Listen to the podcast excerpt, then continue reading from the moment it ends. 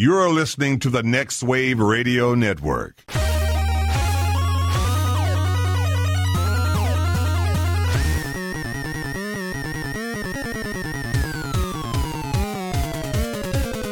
Hey, did you hear about Michael Keaton coming back to play Batman in the Flash movie? I did hear about that. Yeah, how's that going to work?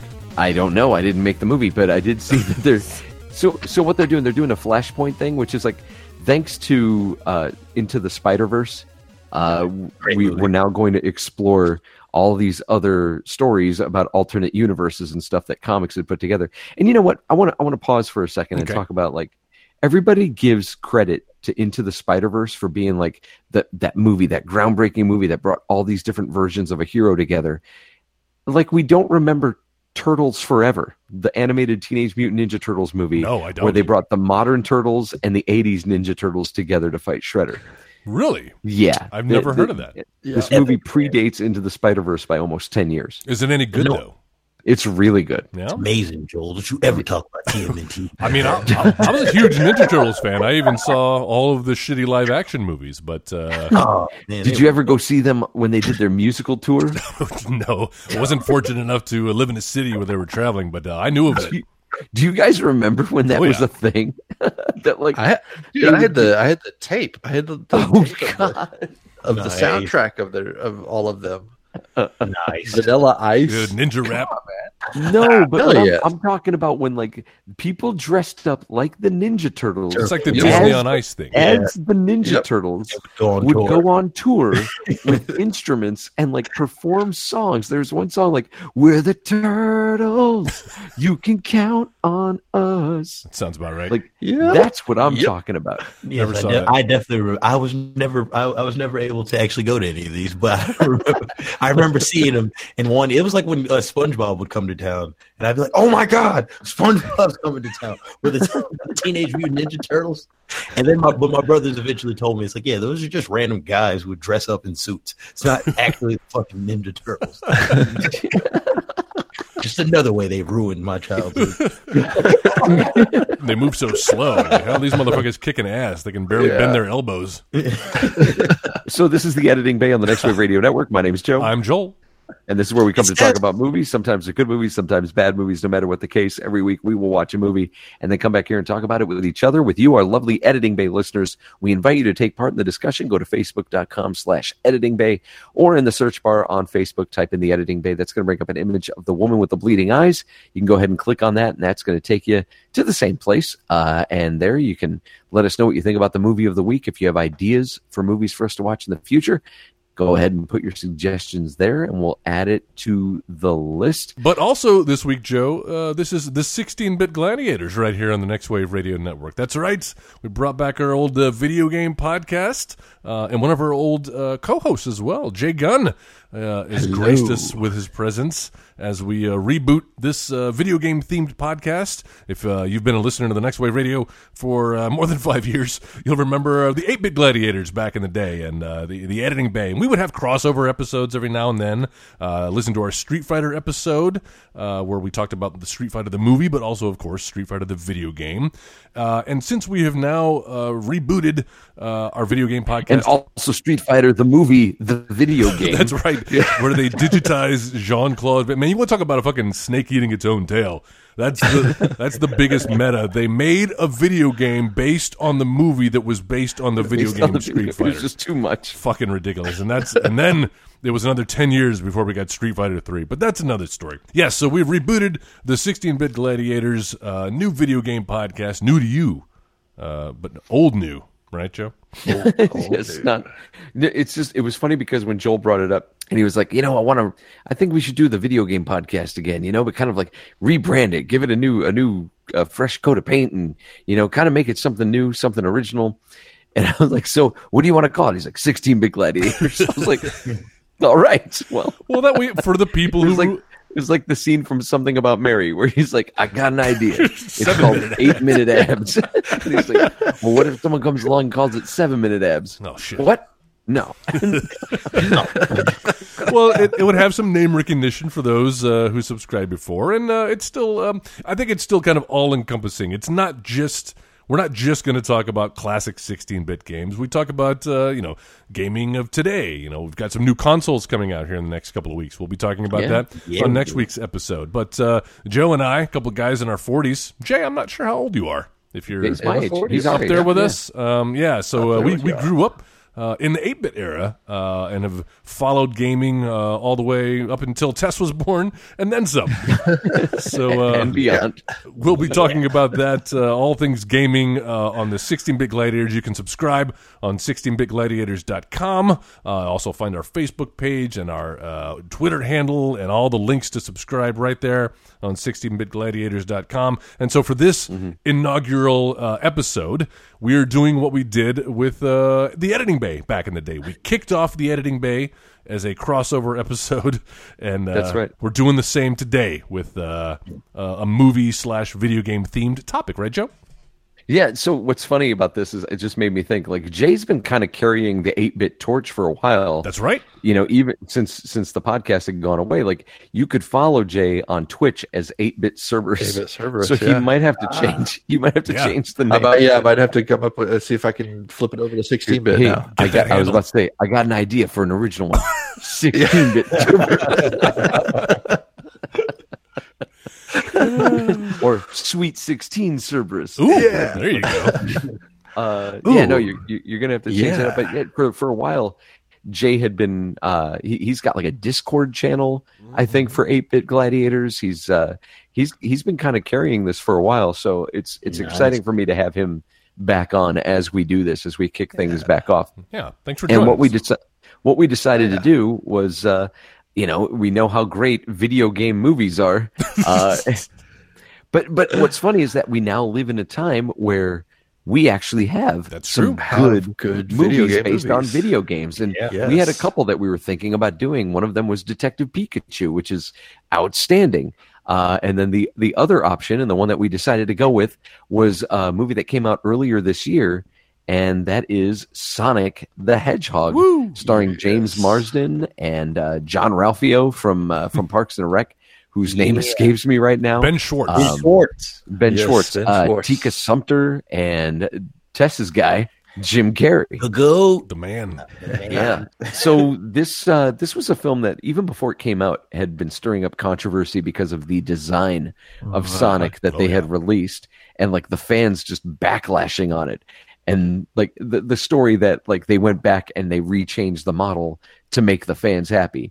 And I maintain that was never, that first model that they released was never going to be the model for the movie anyway. Oh, I think that was just to drum up some publicity for the film. Guys, I'm with you on that. Guys, they got bullied. No. They got bullied in the chain. No, I don't buy that for a second. I know how much money and time and energy goes into those things. Like you make it sound like, oh, it was all a big plan. They wanted people to hate it, so then we would change it, and then they would love it. They wanted people to talk about it. Okay, but what happens if people would have liked it? Here's the thing. They wanted people to talk about it, and they wanted people to be invested.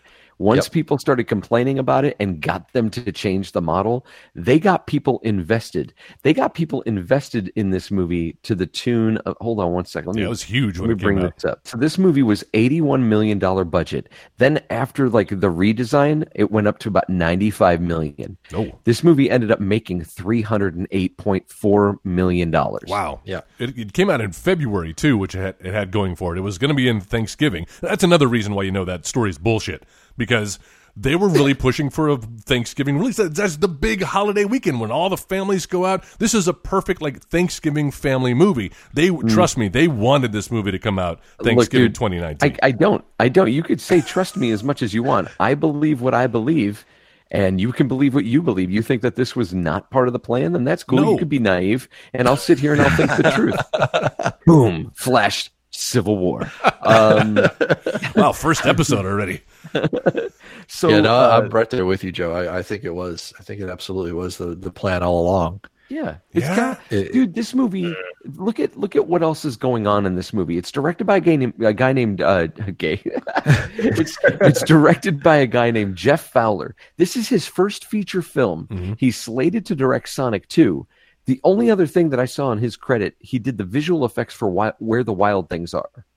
It's written by a writing team of Pat Casey and Josh Miller, who up until this point have written a bunch of shit B movies that I've never seen. Oh, yeah. Like, these are like, everybody that's involved in this movie is untested. And so I think that based on that, and even like the star power behind the movie, Jim Carrey is not the box office draw that he once was. No. Or based on the performance of this movie, is he? You know, who knows? Yeah. But right. But I don't think he has the same appeal that he once had.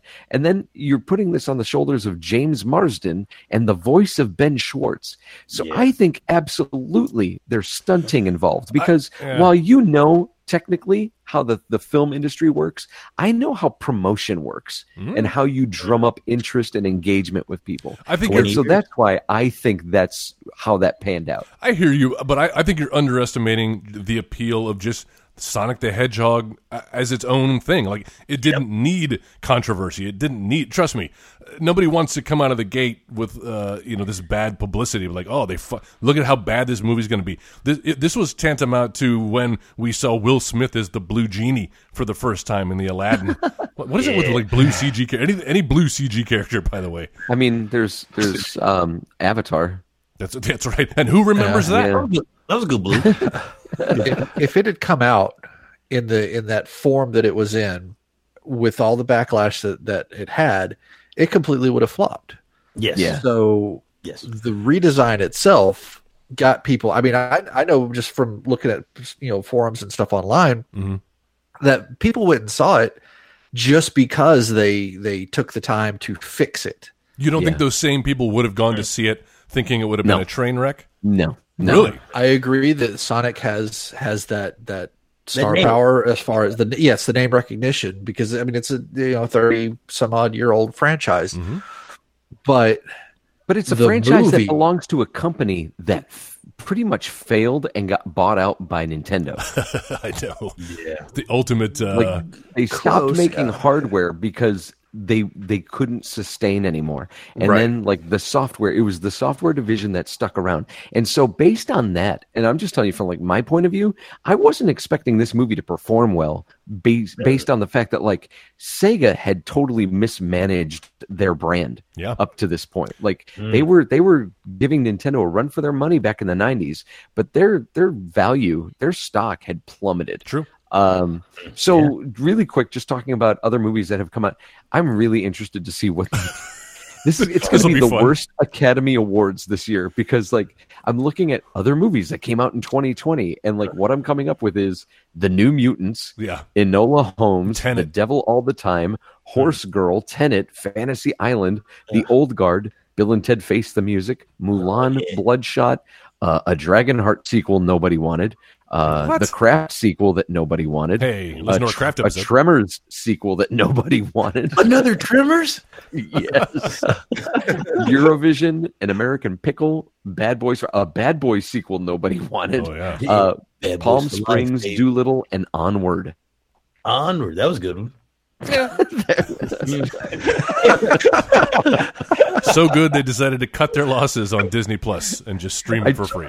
I truly feel like they shouldn't even have an Academy Awards this year, because like nothing has happened. Yeah, I don't know. There's a few movies in there that are Oscar worthy, and I would say this is a year for like a Netflix or an Amazon Prime to really just kind of clean up, because this didn't stop them from releasing new films all year. They're fucking making bank. But even though they're making bank, they're canceling some of their best shows. Yeah, you know, I read an article about kind of the algorithm that they use to determine what shows stick around. If you love a show and you want it to stick around, you got to watch the entire season within 30 days, because they judge. Yeah. They will renew a show for a second or a third season even based on how many people watch it within that first 30 days. Yeah, oh, wow. Well, I mean, I'm talking about even Glow. Like, that show was re-upped for a fourth season. They were making they had finished doing one episode, and then they decided to like, nah, we're canceling it. Really? We're not coming back for it. There was a whole to-do about it. We're like, you know, I think it was Alison Brie had put out a thing on social media talking about like, we had an episode that was fully finished. It was in post-production. We were getting ready to shoot another one, and like we got the word that like, we're canceling you guys now. Oh, and it's like, how do you How do you do that? Like, the show was getting plenty of critical acclaim. It was good. I don't know how you monetize something like that, but it was a good show. And it's like, damn, it's a shame you didn't, like, knowing it's the final season, like, you didn't even give it that last bit. Like, that sucks. Yeah, that's a little crazy. It's a numbers game, man. I guess they overestimated how many people like ladies wrestling. Nah, on Netflix. Man, this guy. And look, I'll watch it 5 times, okay? I will. You should have done that on like 5 different devices. I don't think that counts. It's probably all from the same account. Right? It's all from the same account, exactly. That wouldn't work. Forget that. So talking about Sonic the Hedgehog, this 2020 release, and it obviously coming out, what, a year, 2 years after Detective Pikachu. Yeah. Mm-hmm. And I feel like every video game movie that has come out now after Detective Pikachu has to know, like, we can't just bring some bullshit like this. We can't Super Mario Brothers this thing. Like, we can't Resident Evil this thing, even though Resident Evil is kind of its own animal. We need to bring a game. Too. Yeah, which it's like no one asked for that either. But like Sonic the Hedgehog, obviously being put together by people who are like, look, we need to bring something that's got a little bit more depth and a little bit more fun. Look, I'm going to straight up say it. And I said this a while back when we talked about this movie the first time, just mentioning it. Yeah. Like, I like this movie. And the second time around, I like it just as much. Yeah. I think this movie it's fun. Same. It's got engaging characters. It's not talking down to kids as their audience. It understands that it has a variety of people that are watching it. It has a diverse audience and it caters to it. It's sweet. Like, this is a much sweeter film than I was anticipating. Yeah. Yeah. Now, had everybody seen it before? Was I the only one who was new to it? No, I was new to it as well. I've had it on my list to watch, but I had not watched it before. And what were your opinions, Jay? I loved it. Before, you know, and I'd even talked to Joe about this when he said that this is what we were going to be talking about, that both Sonic and Pikachu, I had this thought going in, since I haven't seen either of them yet, I had this thought going in that they're going to suck. I'll watch them at some point just to say that I did. And Joe started going off on how great they were. So I'm like, well, shit, okay. I'll go ahead and give them a try. And fuck yeah. Sonic, hell yes. Yeah. And not just like Sonic, but also James Marsden. Oh, like, yes. This is the most charismatic I've seen him in a film, and funny, and he is leading man material in a way that I never got from any of the X-Men films. Mm-hmm. Absolutely. Oh, yeah, no, for sure. And I think that's saying a lot. Like, that's a heck of an accomplishment that the movie's called Sonic the Hedgehog, yet your supporting cast is elevating the material just as much as your animated, like, protagonist is. Yeah. You're just as engaged in them and what's going on with them. Question. Go ahead. Oh, go ahead, Joel. I was going to say, I did read somewhere that the script that they wrote, not a lot of it got used, or at least, you know, the outline's there and the beats are there. But part of what makes it funny and engaging are a lot of the improv, from Jim Carrey and even the banter between Ben Schwartz and James Marsden. Like, even though they don't appear on screen together, they're a great duo. Yeah, well, because Ben Schwartz was present for all the filming with the principal actors. Oh, was he? Oh, yeah, okay. Yeah. He was present for all the filming, so that way they got like honest reactions to his delivery. I went through today and I watched this like 3-minute blooper reel of just Jim Carrey on this movie doing stuff with James Marsden and like trying different deliveries and stuff when he comes to the house. And I found, like, I was giggling. I was having giggle fits watching this. Like, you could tell like the kind of character he's playing and the kind of work he's doing with people. Like, oh yeah, like this is a guy that obviously was having a lot of fun with the role, and he should be. And that's the right way to do this movie, because it's a silly premise, right? Like, when I heard they were going to make a live-action Sonic the Hedgehog with a CG Sonic, even Jenna, I told her we were watching this movie, and she was like, well, how many voices, because she always helps me with the recast. She's like, how many voices are we recasting? I was like, just one. Mm-hmm. And I was like, everybody else is human in this. And she was like, oh, she had no idea. So that premise always felt a little iffy, but you just got funny people. I don't know anything about this director, but he was at least giving them enough freedom to do their own thing. Funny people interact, funny lines, And you really don't care that the movie is formulaic and the premise is ridiculous. Yeah. Well, I think the fact that it is formulaic, but I'm really not, with as bad of a record as video game movies have. Look, I'm not looking for you to be groundbreaking. Mm-hmm. I'm looking for you to be competent. And this movie is competent. And the thing is, on second viewing, it's not only competent, but it's engaging. With its cliche storyline, it's still engaging.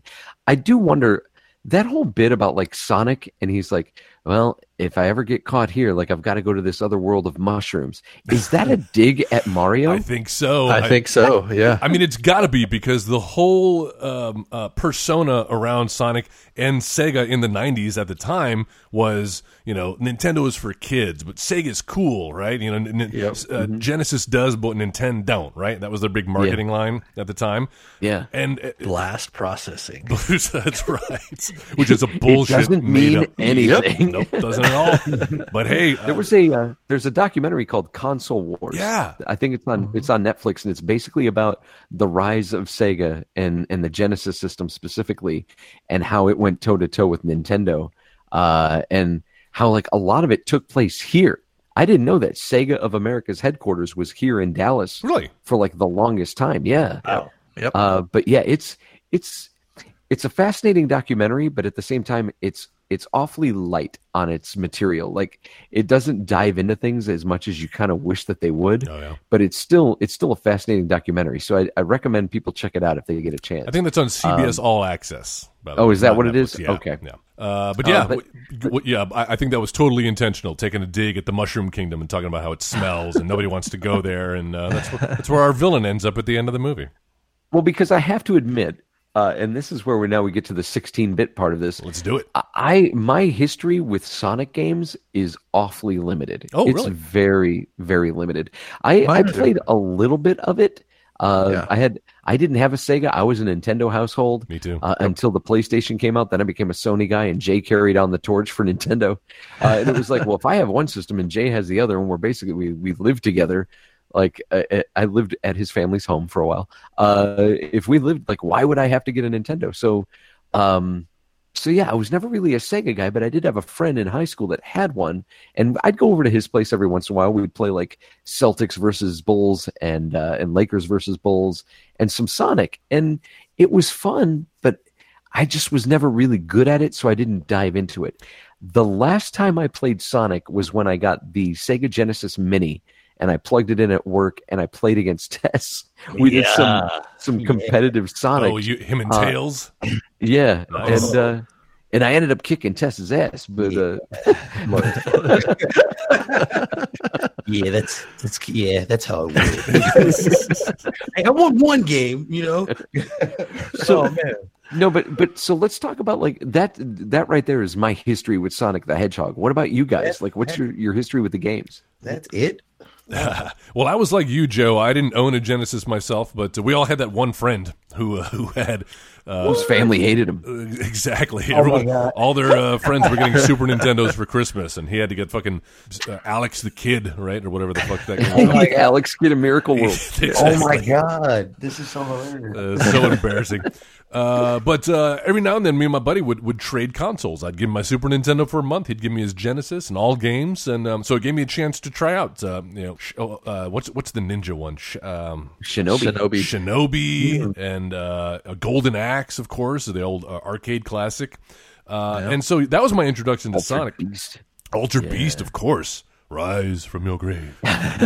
So yeah, I played that first Sonic, and then went on to play parts 2 and 3, and they got progressively better. The level design got tighter, and the controls. By the time that third game came out, which I think is probably my favorite, it was just as good as any of the Mario games coming out then. Yeah, I was just saying most of mine was the arcade stuff, the Altered Beast and Golden Axe, and even stuff like what was the one that was the jet that Afterburner? Afterburner. Yes.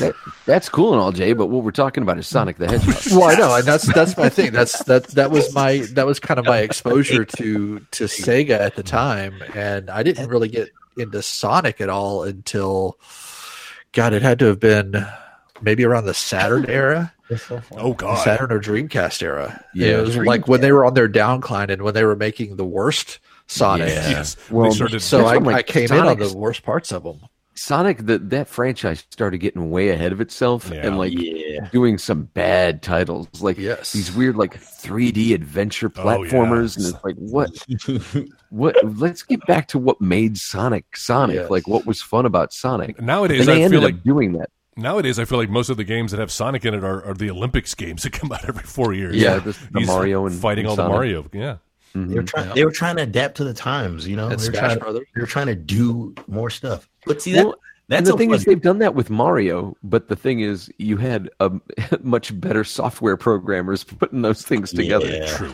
Sega got lost in the whole polygonal 3D era. Sonic ended up losing itself, and it's great that it was able to come back. That they ended up repackaging and remastering the original Sonic games and making them like multiplayer from the first one. Oh yeah, that was a brilliant idea. There's a whole new Sonic Mania that came out. Yeah, Sonic Mania is 3 or 4 years ago, where they're kind of remixed. It's just independent developer, right? Who just decided to make his own Sonic levels.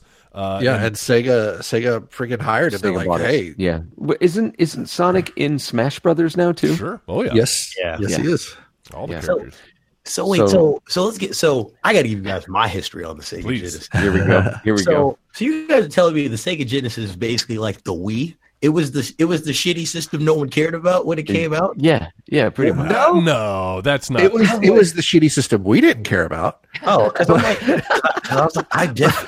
none of you guys had one, but I definitely had one. Yeah, I had a Sega growing up. That was one of the first systems I remember having. I also had a Nintendo because since I have brothers, my mom, she eventually got us each our own system. Wow. So Akeem got the Sega, Idris got the PlayStation, and I got the Nintendo. I got the Nintendo 64. You won.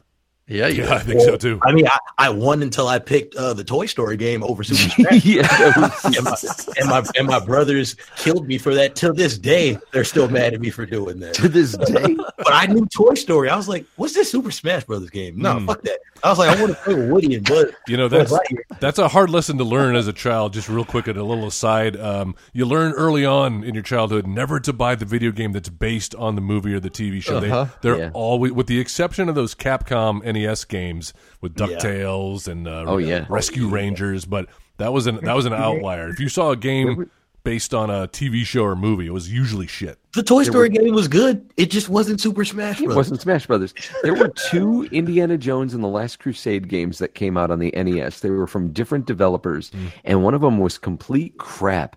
But then the other one, and I'm thinking that it was like, I can't remember who, it was like like an audio company. They were the ones that did the first Star Wars game for the NES too. And I can't for the life of me, I can't remember the name of the company that made it. But it was outstanding. It was almost the point where I think it was maybe a port of a PC game. No. But yeah, no, you're right about that. Like if you picked up one of those movie adaptation games, you were going to be in trouble, especially if it had Star Wars in the title. Yeah, so like, congratulations. That was your rite of passage. Yeah, better. I mean, I should have just listened to my brothers. I was like, I messed that up. You know, they try to look out for me in situations like that. I mean, and they had those good systems. So Idris, the first game he played off of the PlayStation, Crash Bandicoot. I remember him unboxing that shit, plugging it in, playing it.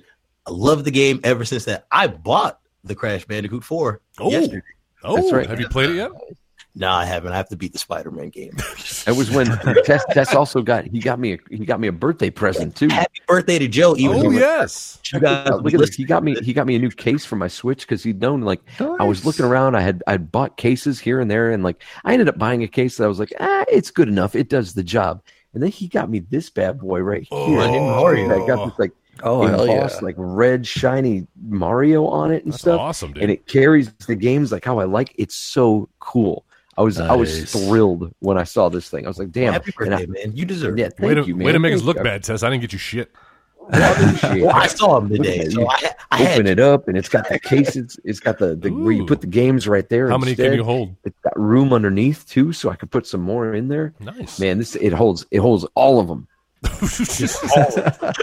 It holds all. No, it holds like 12 inside. Oh, it's perfect. And then I still have like all of these bad boys and nice. But yeah, no, it's cool. It's cool. I appreciate it. I wanted to stop down and give you a shout out and thank you for that. No, I wanted to also say happy birthday because I'm like, it's your birthday today, even though in the future when people are listening to this, it'll be the future.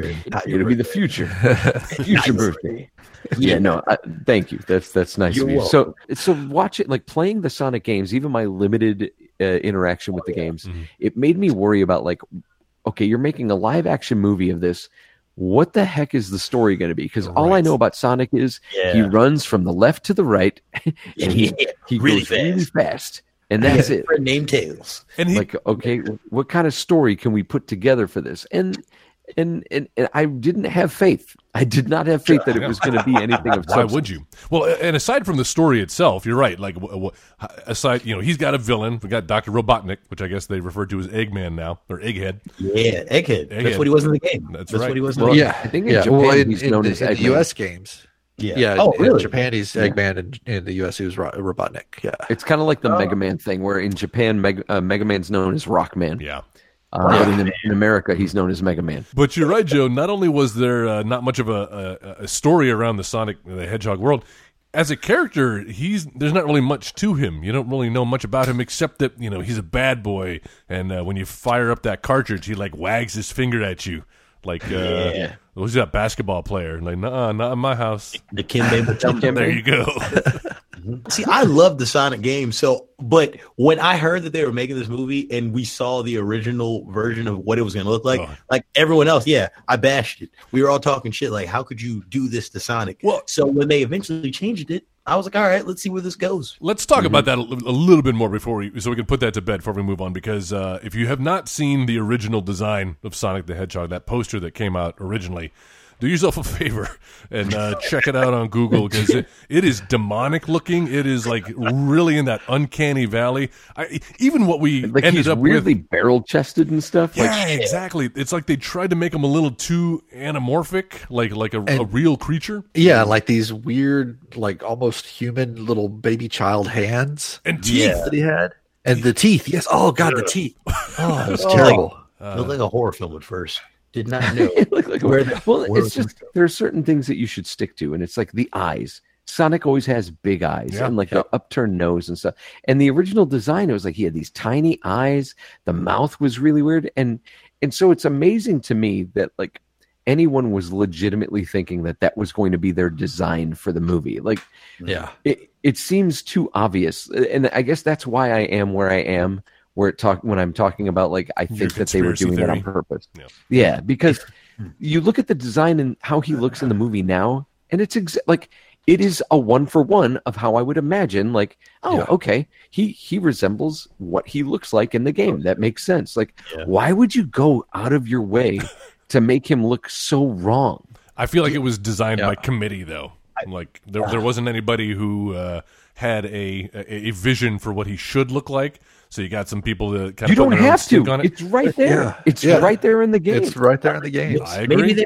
Maybe they were just testing it, man. Maybe they were like, all right, let's put it out and see if people like it. That's a really expensive test. That's what I think. They even had cartoons. You know, the cartoons with him that had the same design. That, as far as I know, they've been a fairly successful cartoon series. It's been on several years. So, you know what's nice about Sonic nowadays? I have a 13-year-old niece. And she is so fucking into Sonic and the whole world. She dressed up as one of the side characters. I don't even know what her name is. Some raccoon for Halloween just over the weekend. Like she is Rocket. What is it? That's Rocket Raccoon. Rocket Raccoon. I think it's Knuckles. Actually. Not Rocket. It's like Nadine or something. I don't know. But I was surprised. There's all these cartoons and games that they're still making, and it kind of warms my heart to see that people still 30 years later have an affinity for this character, and now with the success of this movie, it's only just going to catapult further, right? Well, and it's fun because they're obviously building the universe, they're building this world with what they did in this movie. You've got Green Hills, and then the way that it ends, you see like the origins of Dr. Robotnik and how he looks like, how we know Dr. Robotnik, like how he's supposed to look. Do some reconnaissance. He really milks that joke. My boy. And then that mid-credit sequence where we see Tails show up. That's right. My boy. Yep. That's my character right there. You guys all saw that, right? Yeah. Oh, yeah. Yeah. Oh, yeah. All right. Oh, man. I got so hyped, man. It's like how you get when you're watching different Star Wars movies and you see some dope stuff happen. That's how I felt when I saw Tails. Because that's my guy. You understand? Because being a little brother, my brothers always made me play with Tails. I always had to be Tails. You were forced to be Tails. It was like it's like Sam Jackson showing up at the end of every Marvel movie. You're like, oh, shit. Oh, my God. Oh, yes. Tails. He's finally getting some star time. Tails always was the coolest one, to be fair. Tails is pretty awesome. It's exciting to know that you got another movie on the way. That's obviously going to be a Sonic and Tails adventure. Oh, yeah. And you know what? They're going to have to bring Knuckles into it. He's he's going to show up. They'll save that for the third one, I bet, right? What's the other one? Is it like Shadow? The Dark Shadow or whatever? Yeah. Yep. Mm-hmm. Yeah. So you've got this whole world. Are they going to do Gold Sonic? Yeah, probably. Ooh. I mean, they went Dragon Ball Sonic at the end of this. Did Sonic actually do that where he goes like Super Saiyan? Yeah, I guess. Like I thought that. He just kind of goes really, really fast to a point where I guess he gets that blue. I don't remember electric shock coming off his fur. I don't remember Super Saiyan Sonic. I was expecting him at some point to just start going, "Come here." So we all kind of seem to be of the same consensus that we enjoyed the movie. Yeah. What didn't speak to you about this movie? Again, I don't have a problem with this task that the filmmakers were given to make a live-action Sonic, but it does seem like they were ripping off a few too many other current geekdom films. The obvious thing, right off the bat, the beginning of the movie, it kind of feels like Deadpool, right? Where we're dropped in the middle of this action scene, and then it freezes, and we hear his inner monologue, and then we rewind and start. I mean, Deadpool isn't the first movie to do it, but this movie really felt like it was trying to harness that. And then later on, we get basically what are the Quicksilver scenes from the last couple of X-Men movies, where he's going. We go into Sonic's world. Is it the bar fight? Are you talking about the bar fight? Yeah, bar fight. That was cool. He does it a couple of times. The building at the end. Mm-hmm. But where everything is frozen, and it's him walking in real speed, or what's his real speed, going around and moving things. Exactly. I guess I didn't mind so much because I felt like that was setting up the stage for how shocking it was going to be when Dr. Robotnik is like tapping into the power of the quill and suddenly is able to match Sonic's speed. Mm-hmm. Like, I feel like you had to do that a couple of times to kind of give people the idea of like, oh, okay, so Sonic is faster than everything else, and that's how this works. But then when Dr. Robotnik's able to like enter that phase of how fast he's moving as well, like that, but it was just nice. It ups the stakes a little bit there. I hear you, but it was just the way that they filmed and edited the scene. Like they're even using like a slow paced like 70. I had time. Exactly. It's one step away from that, but it had that same feel. And even the punchline at the end when we get back to real time and you see everything, all the little shenanigans happen all at once. What was the better Quicksilver sequence? Was it the Days of Future Past or Apocalypse? Yeah, definitely. Yeah. Days of Future Past. I prefer the Apocalypse one. Apocalypse felt like they were trying to one-up themselves a little too much, and it just it didn't have that same originality. And I remember sitting there being like, well, I enjoyed this the first time, but you're basically just doing the same thing you did the first time. Did you say that in your Bane voice? Because it sounded like you were saying that in your Bane voice. Well, I enjoyed it the first time. I dug the Apocalypse one. I think it's because I liked the song better. What did they use? It was the Eurythmics, Sweet Dreams. Yeah, that's what I thought. Yeah, but that doesn't even make sense. Like Time in a Bottle is perfect, but it's a better song. I just like the song more. Yeah, well, yeah, it was more. It fit the time. It was the 80s. That's true. So I'll tell you what kind of struck me and didn't quite speak to me about this movie is their use of like. There's a few times where they use some popular actors and they're only in the movie for like a scene. And then we never see them again. And my main example of this is Neil McDonough. Neil McDonough shows up. He's in this film. He was in Ravenous. He's also in Band of Brothers. You all know Ravenous. The guy's a great actor. Oh yeah. and he's in this movie for 10 seconds. They even like used him in the trailer like he was going to be a reoccurring character. When I saw him the first time, I was like, oh, I fucking love this guy. And then you never see him again. You never see him again. And I'm like, man, you can't disrespect an accomplished actor like Neil McDonough like that. The legend of Chun-Li's Neil McDonough. But I like it's stuff like that or just the weird way that and I know I'm being a little too picky in this regard because it was actually one of the best sequences in the film. But when he goes to the baseball diamond and like someone just left like all their baseball gear there. Like, who leaves your bag of like expensive baseball gear at the diamond? But like, but on the flip side, it's one of my favorite sequences. Yeah. I really dug where he's playing baseball by himself, having a great time until he realizes he's alone. Like he's all by himself, and it's like, oh, that's so that's so sweet, and it's heartbreaking. And I think it adds like this really. It's this really legitimate internal conflict that we're experiencing with Sonic, that he's alone. He's the only one of his kind. But then, like, also along those same lines is the Neil McDonough thing. So there's a talking owl that's raised Sonic that I never knew about. Yeah. Tess, is this a thing? Bro, I'd never heard of that. It's like, what is this world that they're coming from where these other people are chasing him and this big owl now threw him through these magical coins? Yeah, also the coins, I don't remember the coins being portals to another world. I never remember the rings being that shit either. No, they do that in the game. They've done that where you like you jump through the giant ring at the end of the level. And it transports you to another parallel universe? To the next level.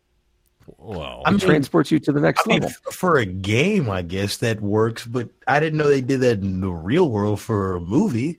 Well, where do you want a blue hedgehog that runs and talks? Where do you want him to come from? I mean, I guess that is the best solution, right? He just has to be there was actually that's part of the Console Wars documentary where they talk about like the characters that were going to be Sega's mascot, like their main character, and like it was between a hedgehog and I think it was like a pig.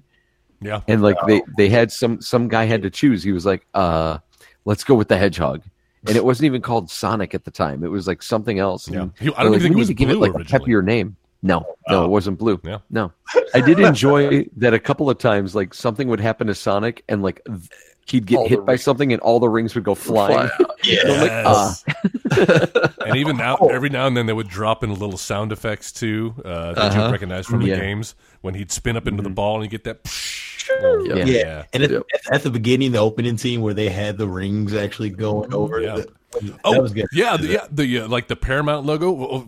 Paramount logo. I love how. So I guess Sega now is going to have a Sega Cinematic Universe because they had their own like Sega films, and it's the original like the Sega. That was so like orchestrated. Yeah, that's true. And the nostalgia in me just kicked into high gear when I heard that.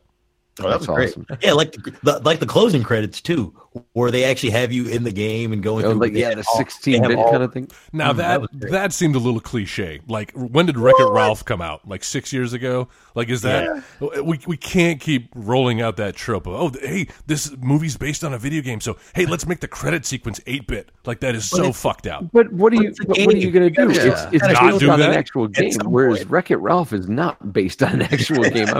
I would expect Sonic to do it, but I would argue, but Wreck-It Ralph was about video games. Sonic the Hedgehog is not about video games. It just happens to be based on a video game. So thematically, it fit better.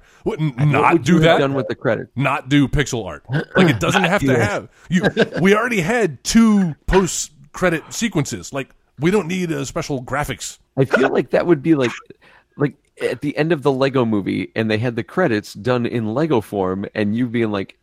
Well, I just felt like that's so cliche. No, because that makes sense. The movie is about Legos. Everybody is Legos in the movie. This is a movie about like arguably one of the top two most popular video game characters of all time. I'm just saying we can't. We have so many video game movies now. Like Tomb Raider didn't do it. We didn't see like polygon boobs at the end of that movie. Fuck Tomb Raider. That's what I was missing. Joe, when I was watching this, I was kind of getting like. Masters of the Universe vibes from this. Oh, for sure. When you think about it, because it's like, how do we take this creature, but we don't have the budget to make an entire CG movie, so we got to bring him into the real world. We got to give him human characters. It had a very Masters of the Universe feel for me. Let's take him out of the more interesting looking locale and put him in Earth. but you know what? You're right. And the thing is, though, unlike Masters of the Universe, this movie gave us like fun and engaging and funny characters. Like the guy who plays his buddy Wade, Adam Pally. Yeah, hilarious. He's hilarious. You may know him as one of the two stormtroopers at the beginning of that last episode of The Mandalorian. And he's just his delivery, his characterization, like everything, whatever he brings to a project is always gold. Dude, he's so funny. Everybody in this movie is funny. James Marsden's funny. Yep. What is her? Tika Sumter's funny. Maybe not Tika Sumter. Yeah, maybe not so much Tika Sumter. Well, but the woman who plays Tika Sumter's sister is fucking hilarious. Yes, her sister is hilarious. I think Natasha Rothwell. Yeah. She's so funny. But Tika Sumter's kind of like a blank canvas. This movie, she's quirky, the thing is, she's used to the proper extent. Like she doesn't overstay her welcome. Agreed. She's not underutilized. She's not overutilized. She's just right, and that's kind of everything. I mean, I guess the only time I really turned my nose up at this movie was like after the bar fight when James Marsden, or I should call his character Tom, when Tom and Sonic check into the hotel. And like Sonic does everything he can in the room, and he's like, "You done?" And he sits down on the bed and then farts. And I'm like, "Come on, man! Like, I get it. I get that this is ultimately a movie for kids, but like, you don't have to just like shoehorn a fart into a movie." You say that, but I bet that got one of the biggest laughs in theaters. With little, I don't know, was this in theaters? Yeah, this is pre-COVID, right? Yeah, it was. It was absolutely. Yeah, it was seems so long ago. Right. It was like a decade ago. But we've talked a lot about the side characters, but who we haven't talked about is Ben Schwartz as the voice of Sonic the Hedgehog, because this is his movie, not only literally, but he without him doing the voice, I don't think this movie is as successful as it is. He was the hardest thing for me to recast. Me too. Yeah. The hardest thing. Because the last thing it is. His work on this movie, you're right. His work on this movie is amazing, and without him, I don't think it's as good as it is. You could just listen to this movie without even watching it visually, and it's still funny. Yeah. What's wild to me is that he could absolutely run the risk of being a little too obnoxious and annoying to listen to, but he never crosses that line. Yeah, I never felt like I was listening to John Ralphio. Yeah, like what I got from him. It wasn't obnoxious John Ralphio. Right. It was a kid. Yeah. Someone who was excited to be experiencing everything that he was experiencing and to be like, you know, to discover things about himself. Like it was fun discovering this world through his eyes and kind of establishing that connection and finding his family. You know, by the time, like at the very end, it closes with like this shot of Green Hills, and you hear him talking to the dog, and he's like, "No, you can't come in here. I don't want this. There's no space here for the second best friend or blah blah blah." Yeah. He's like, "Okay, you can stay," and it's like it puts a big smile on your face listening to him as it cuts out. What'd you guys think of Jim Carrey as Robotnik? I loved him. I thought he was. Yeah, I thought he was perfect for it. Amazing. Another knockout of the park. I loved him. Like there's a sequence where he's and I'm sure like the director's just like, well, just come up with some funny stuff that you could do in the lab while you're analyzing the quill. And he does. And he does this whole thing, this like dance, and then he's like in front of the CG screen and he's skiing, and then there's a T-Rex, and he turns around and it's the coolest thing where like the T-Rex bites down and he lowers his head at just the right time to look like he lost it. And I'm like, bro, like this is great physical comedy. It's not overboard. It's just like it's perfect for the moment, and it speaks to like the eccentricity of the character. I loved it. I loved the work he did. I remember hearing the casting, and I was afraid because listen to our Me, Myself, and Irene episode from earlier this year, because Jim Carrey isn't always the best thing about the movies that he's in. At least in my opinion. But not only was I not annoyed by him in this film, I really enjoyed his performance, and I thought he was genuinely funny. Yeah. I love the part where like Stone, his second in command, comes up and he's like, "Sir, would you like this? Would you like a soy latte made with goat's milk?" And he's like, "Of course I do, because it's delicious." I'm not an idiot. Of course I do. And oh my god, I love the way you make them. His scene, that's the thing. Jim Carrey, like what made him so great was not only just how he was by himself in those scenes, like in the lab, but also every scene that he had with other characters. Yeah. From Tom and to Stone. The scenes with Stone were so hilarious where he's like, "Pin yourself against the wall." I like the part where Stone goes to high five him and he punches him in the throat. "Left yourself open." Amazing. Yeah, no, I dug him. I thought he was doing some good work here. I agree. And the thing is, I feel like Jim Carrey has transitioned from being the star to being the support really well. And I think that he does it with grace, where he knows it's not his spotlight, but he's still doing thing he can to elevate. Like, I didn't get the sense from him in this movie like you get when you watch Batman Forever, where you could tell like he and Tommy Lee Jones were just like competing for the spotlight against one, trying to one up each other. I never felt like he was trying to one up James Marsden, but instead like supporting him. Like I'm convinced now fully that when I hear those horror stories from the set of Batman Forever, that it was all Tommy Lee Jones's ego. Of course. Oh yeah. Yeah. Oh yeah. Because I can't imagine 100%. An actor like Jim Carrey, now that he's at the twilight of his career. I mean, I hate saying that sounds really bad, but like it's kind of the twilight of his career, and like he's still supporting and like giving it up to the young actors, and I just can't see that being like a new development. Like I feel like that's probably the kind of performer he's always been. Yeah, I agree. Or I'm just trying to like romanticize it because I just love the work he did. No, I think. Well, go ahead, Jake.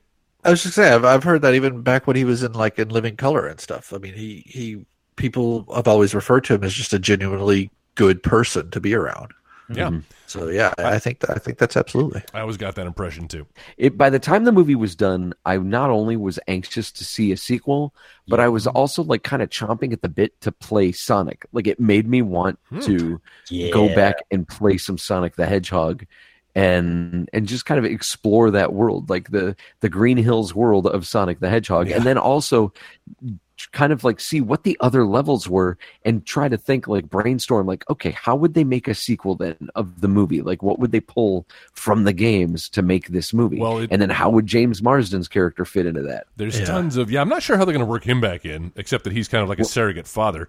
I think they're, I think if they're smart about it, and cliche, what they'll do is like, so Tails shows up and he tries to bring Sonic like back to his home. We have to go back to the future.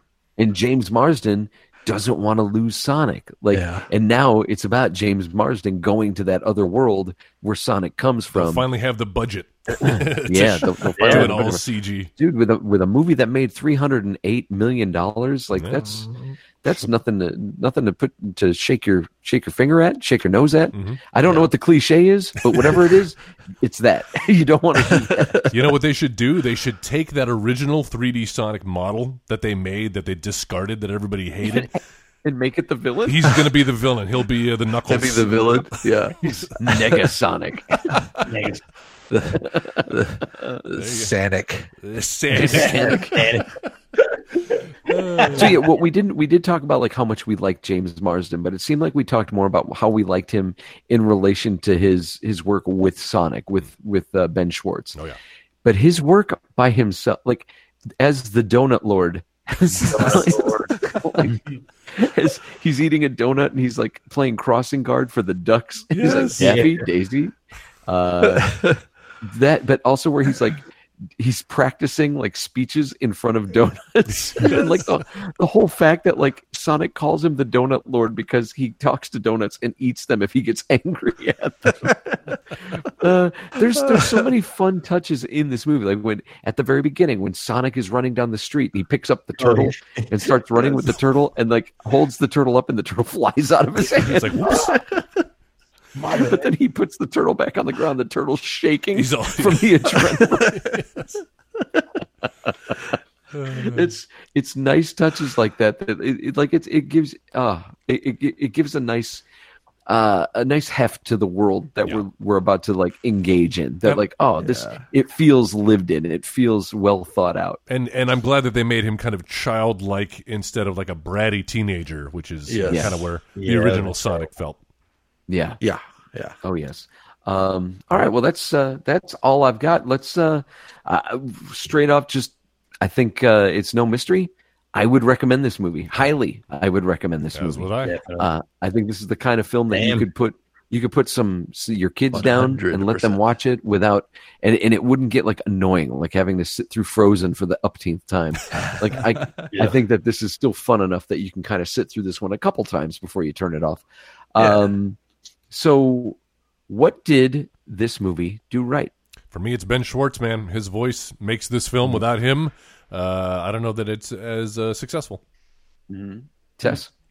Going off of that a little bit, I guess the casting, because I was going to just say Jim Carrey as Dr. Robotnik, but really all-around casting from Tom to even his wife, the sister, everybody around there. Yeah, I have to piggyback on what you guys are saying. I think it's the cast. I think because Joel touched on it earlier. I think that this movie succeeds because of the leeway that the cast was given to improvise and put things together. And I feel like you only get that when you get the right kind of actors. And James Marsden, like if you've ever seen the movie Sex Drive, and you see the stuff that James Marsden, which James Marsden mostly improvised the stuff he did in that movie. Yeah. And it's fucking great. It's so good. Coming soon to an episode of the Editing Bay, huh? Oh, it should. Oh, it absolutely should. Oh, please. So you've got someone like James Marsden, you got someone like Jim Carrey, and you've got Ben Schwartz. You've got three people that are good at improvisation and, you know, kind of thinking men's comedians. Like they're really good, and you see that on the screen. You see that unfold. Like there are things that happen in this movie that you're like, no, this wasn't written. This was something that was thought of on the spot, and then they developed it. I've got to go with you on that. It's the cast. Jay, what do you think? Same kind of thing, piggybacking off everybody here. I genuinely felt like everybody involved, from the cast to the crew, actually enjoyed doing this movie. Like they were having fun with it. It wasn't something that was like a slog, like just getting a paycheck. They enjoyed it, and I think it's visible on the screen. Yeah. All right. So what did the movie do wrong? It's a little hard, actually. I guess I would have liked to see a little bit more game stuff of it. Being someone who loves the game, I did love seeing it at the end. I mean, unlike Joel, I guess, seeing that happen for like the umpteenth time. But he is right about the fact that it was a movie that wasn't supposed to be based on the game, but we love the game. So I guess that's the only nitpicky thing I may be able to pick out, but they still incorporated the rings, and there were still other things that you were able to, you know, put that from the game, but I don't know. That's it. Okay. I'm going to go next because I want to offer a counterpoint to what you're saying. I did like that they used like kind of game style stuff for the credits, but for the most part, I do feel like they could have done without referencing the game as much as they did in the movie. There were a few times in the movie where I felt like the references to the game felt a little shoehorned. And I was like, all right. I mean, I guess that's okay. Like I liked the dig at the Mushroom Kingdom, now that I feel like we are kind of in agreement that it was a dig at Mario. Mm-hmm. But it's like it happened a few times where he talks about the mushroom and he's like, but that's all that's there is mushrooms. Mm-hmm. I hate mushrooms. And he must have done that like two or three times. And it's like, okay, I get it. You know, we got the point there. And so like, I felt like, okay, that's, we've referenced the game. We know it's a game. We don't have to dive into that quite too much. But then there are times where it works, but I guess like for me, it probably wouldn't have hurt for them to do a little bit less in that arena. And again, kind of like what Tess said, this is super nitpicky. Yeah. It's super. Yeah. This not to be confused that like this isn't a perfect film, but like there, as far as like basic offenses, like things that this movie just did wrong or didn't get right, I really can't point it out. Like I thought that this movie it's a fine, solid film. What do you think, Joel? I would have loved for them to delve a little more into the Sonic lore and kind of make their own world, because basically they just introduce, oh, he's just an alien from another parallel universe. And then when everybody meets him, all the humans meet him, there's always that first scene of shock. Oh my God, it's a talking blue thing. But then they immediately get over it and we gloss over it. And and if he were not a blue hedgehog, he could have just been a kid. Like there wasn't anything special about him. There was no explanation. Why a hedgehog? Why is he blue? Where is he? Not saying that we have to make the entire movie about that. Like, it was entertaining on its own. But if you're going to build this universe, I need something a little more, and maybe something a little more creative than just like, oh, we're aliens from other. Because then that opens up. Well, why do you look like hedgehogs? Then why do you look like foxes? It's a little too easy. You know what? I want to go back, and I guess I want to add to like what I think this movie did. I'm not changing my answers, but I do want to offer something else. I think the integrated marketing with Olive Garden was a little heavy-handed. It was a little obnoxious. Like when but the thing is, giving it up to James Marsden, like they're on the phone and he's like, what did he say? He's like, no, I didn't put any apps on my phone, just what comes with it, except for the Olive Garden one. And she's like, right, because when you're here, and he's like, your family. And then the call back to it at the end when they go back where he gets an Olive Garden gift card. $50. He's like, I thought it was going to be a call from the president or something. And then he's like, I can't wait to get that pasta bowl. Like, okay, I got you. Like, so I guess I'll add that to it as well. Good Jay, call. What did this movie do wrong? I think for me, it was kind of and it was so few that I really appreciated that they didn't really go off on this, because it was a kid's movie. But the stuff like the little childish humor things, like Sonic farting when he gets out of the shower, and there was the cliche, they see each other and they scream, and James Marsden, shoots him with the train gun. And it's like, it's a little, it's going a little too far into the kids movie thing. But but other than that, I mean, I guess I would say, with the rest of y'all, the forced kind of Olive Garden stuff. Okay, so if we were going to remake the Sonic the Hedgehog movie within the same year. How would we do that? I've got 5 recasts. I just did 4. Oh wow! 1, 2, 3, 4, 5, 6. Oh god! Shit. That's 9. 9. Oh my god! Let me ask: does anybody have any themes here with your recasting? No. Oh shit! No. Okay. All right. So Tess, let's just start with you. And go down your list, and when you finally get to the final 4 or 5 that we have, we'll go ahead and join you. Unless you did 10. I did 2. The lowest man on my list is Crazy Carl. Oh shit! And for that character, I went with Charlie Day to play that. Oh, that's great. Oh, so that's a great one. Like his character from Pacific Rim. Yeah, exactly. Yeah, cool. All right. Next, we have Major Bennington, and I went with Matt Damon for that role. Oh, yeah, for the Neil McDonough role. That fits. Nice. Only 10 seconds, but, that'll be good for Matt. Next, I have Agent Stone, and I went with Dev Patel for that role. Nice. And after that, I have Wade, the... I recast Wade. Okay, the sidekick. The Adam Pally character. Mm-hmm. Yeah. I went with Adam Devine for that role. Oh. Who do you got? I recast Zach Galifianakis in that role. That's great. I like that. Next, I have Rachel. That's the sister of Tika Sumter. Yeah. Tika Sumter. And I went with Tiffany Haddish for that role. Yes. And after that, I have Maddie, and I went with Lupita for that role. I went with Rosario Dawson as my Maddie. Ooh, I went with Rashida Jones. Oh, nice. All good choices. Next, I have Dr. Robotnik. All right. Uh-huh. And for that, I went with Ryan Reynolds. I went with something that rhymes with Ryan. I went with Bryan Cranston as Dr. Robotnik. Yeah. That was mine, too. Oh, you're kidding. That's amazing. That is amazing. I went with Will Forte. Actually, Jenna came up with that one. But Will Forte would be so good. With the same he would be so good in that role. Yep. I guess now we're down to our leading two. Here we go. So for my Tom role, I went with Paul Rudd. Oh, I did too. Oh. Same. Are you kidding? All three of us did Paul Rudd. All three of us did Paul Rudd. That's incredible. Nice. You can do no wrong. That's why I had Rashida Jones, because a little matchup again from I Love You Man. Yeah. Oh, I like that. All I have left is Sonic. Let's do it.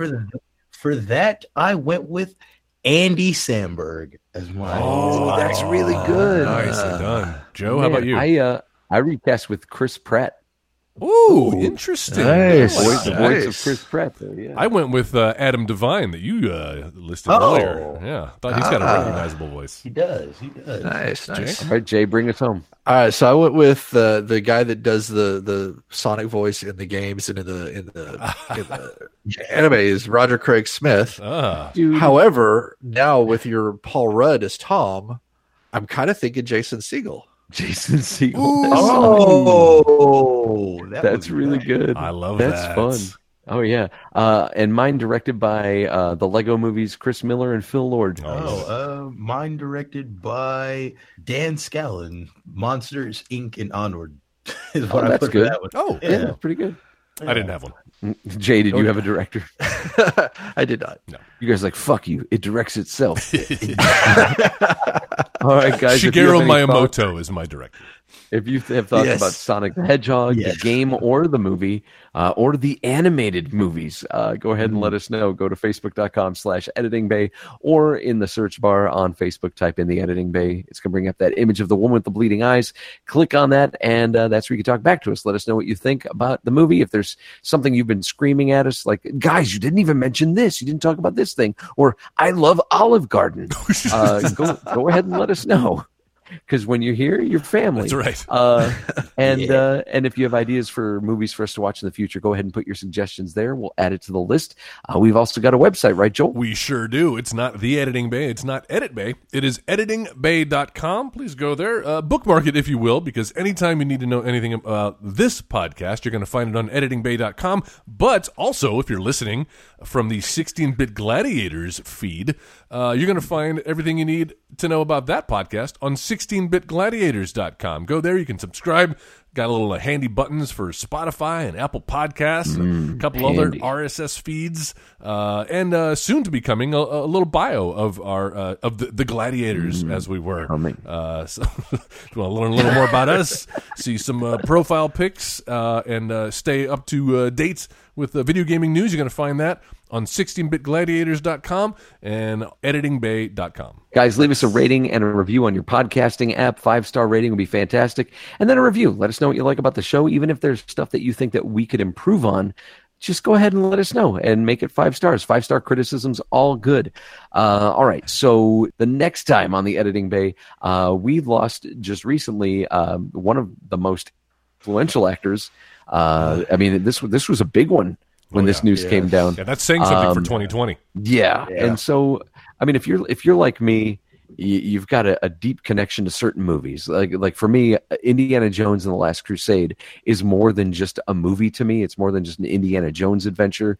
Like it's this relationship that he builds between himself and his father, and it's something that I always associate with my dad. It was one of the last movies I saw when I used to live in New York. It's one of the last movies my father took me to go see.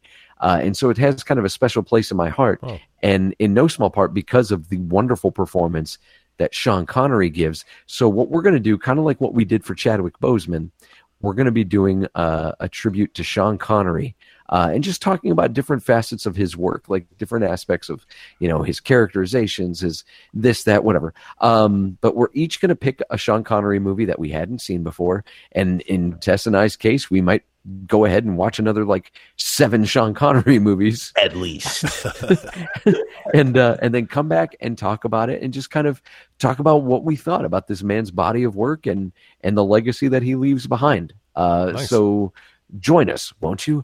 And on the 16-Bit Gladiators feed, if you're subscribing there.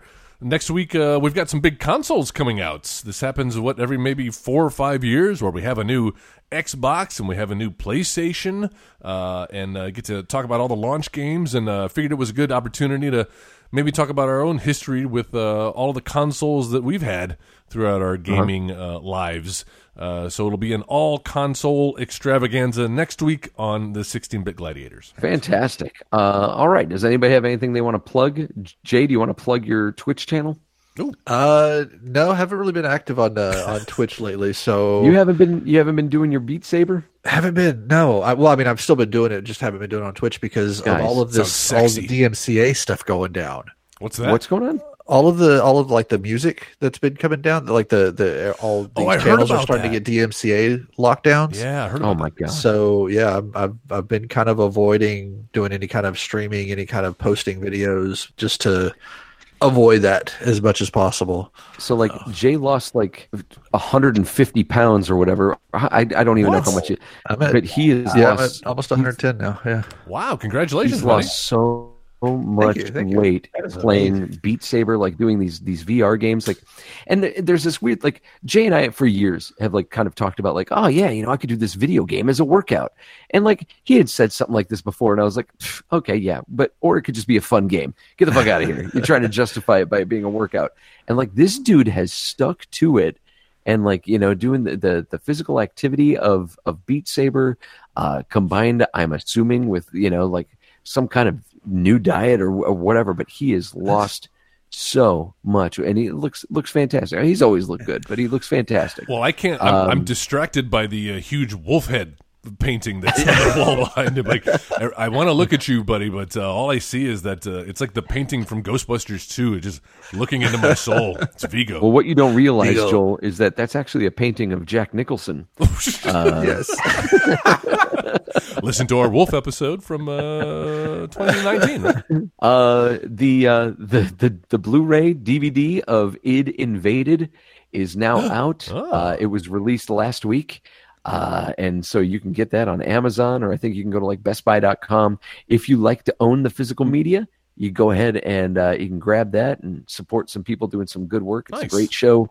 So check it out. I got to go to Funimation today, by the way. Oh, you're back in the office now, huh? Back. Nice. Well, it's very, very limited. They have a whole new like setup of like a whole new protocol to go up there. Like you go in, you park. They only have one studio open. You go in and you park, and then you have to text the producer. The producer will kind of run through some things with you, and then like tell you, okay, put on your mask, get your headphones, walk to the door. I'll buzz you in once you get to the door. Once you get in, follow the arrows to the studio that you're supposed to go to. So, no, I'm not even kidding. Like, I believe it. You go in, you don't see anybody. She's buzzing you in from a remote location. You walk to the studio, and she's like, okay, when you get to the studio, close both doors and get in the booth. And then if you brought your own headphones, go ahead and unplug the previous headphones, plug yours in. And then as soon as you get yours plugged in, put them on, and the director and producer will be talking to you from a different studio in the building. It's like the Wizard of Oz. They'll go through everything. They'll direct you. They'll get you to do all your stuff. And then when you're done, you know, when you leave the room, open the doors, keep the doors open, and then walk around. You're not going to walk. Your instinct is going to tell you to take a right to go back to the door. You got to go all the way around the interior of the office to get, because everything's a one-way lane in the office to take you back around to the front. And they're like, if this is done correctly, you will never see another person.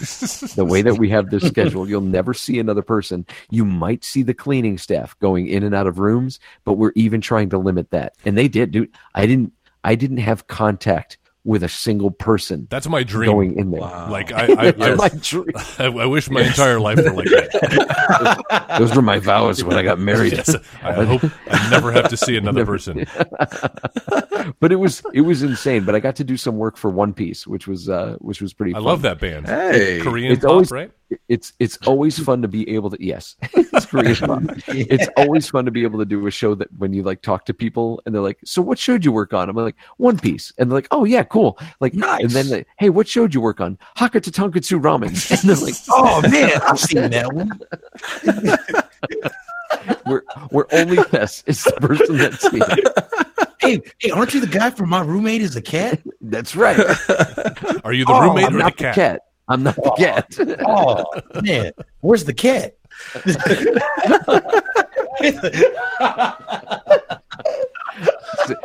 Assholes always want to know the cat. They never want to talk to the roommate. All right, guys. Chef, thank you very much, sir. Tess, good job. Yeah, man. Joel, always a pleasure. Pleasure is all mine. Hey, Jake, thanks for taking time out and joining us. Hopefully we'll see you again. Yeah. Thanks, Jake. I want to. Absolutely. Turn that wolf painting around, though, before the next time. Yes. Dude, you know what would be funny is if he turns it around and it's the ass end of the wolf. Wow, this motherfucker's committed. So now, Jay, you need to find an ass painting of a wolf. Yeah, you have to. We expect it next week. We'll see you guys next time. Bye. All right. You've been listening to the Next Wave Radio Network. That's fucking gold.